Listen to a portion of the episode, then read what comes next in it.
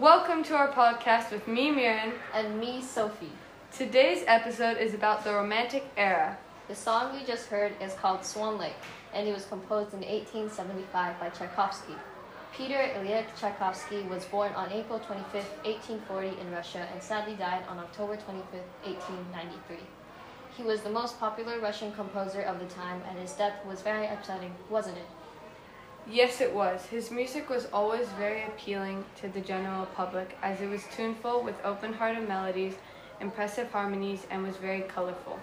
The piece just played, Swan Lake, written by Tchaikovsky, starts off with low woodwinds and minor tone, changing to higher pitched woodwinds, and then switching into a more major key before returning back to a minor tone. This pattern can be noticed in a lot of pieces from the Romantic era, actually, starting off in a minor tone, changing into a major tone, then back to the minor tone. The woodwinds in the background, as well as the main woodwinds playing the melody, help to contribute to the expressive tone the music has, which is one of the main characteristics of the Romantic era.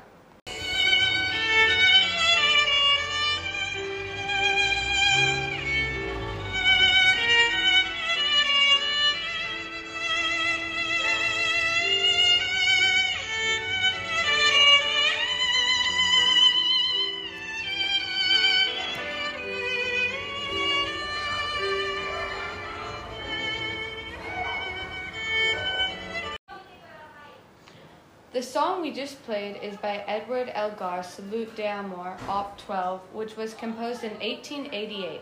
The dominant violin plays with the piano's accompaniment. The way the violinist played smoothly and with a legato compels the listener to be enveloped in the music. This way of playing is a very distinctive trait of the Romantic era, and in the background, the piano plays a positive and relaxing accompaniment to complement the beautiful playing of the violin.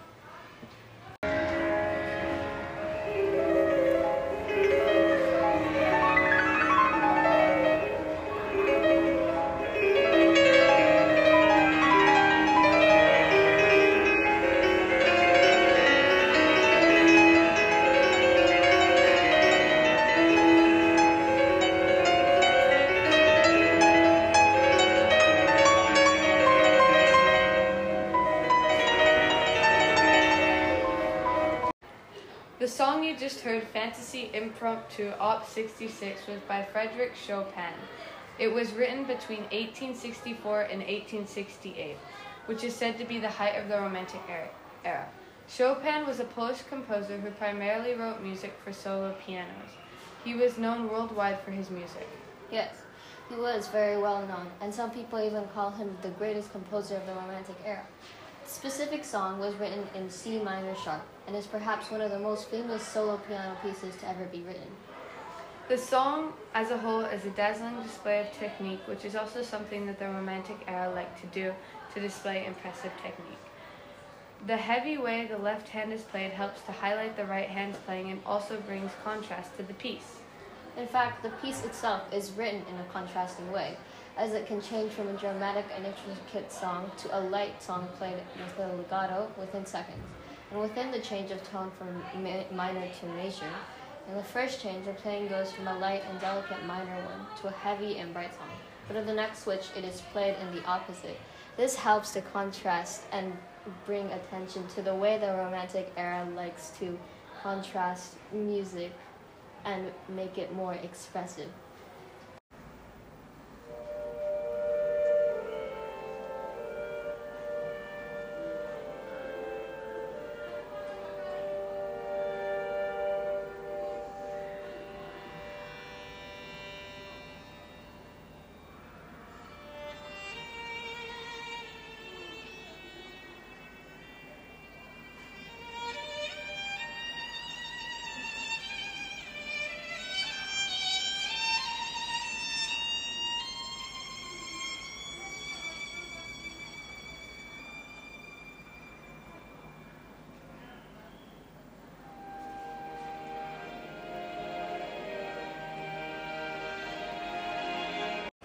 The song just played now was Concerto for Violin Number 1 in G minor by Max Bruch.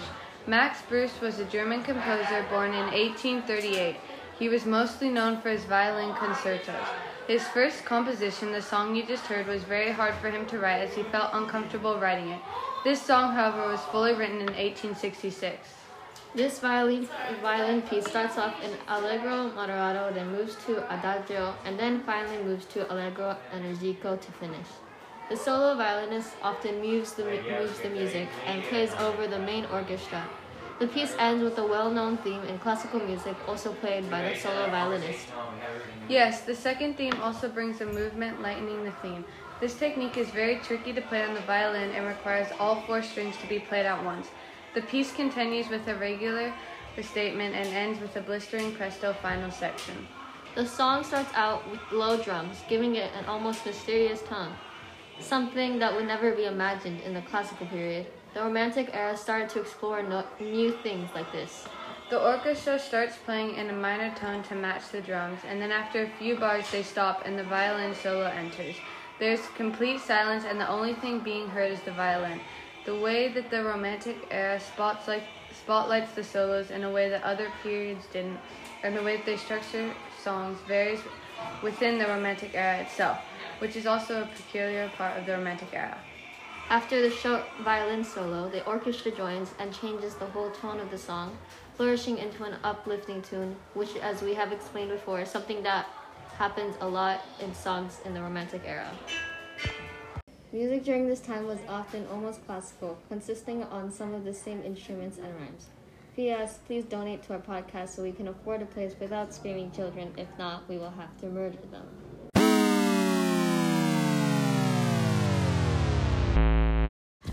Yes, about $100,000 would be nice. Thank you for listening to this episode of our podcast. Yay!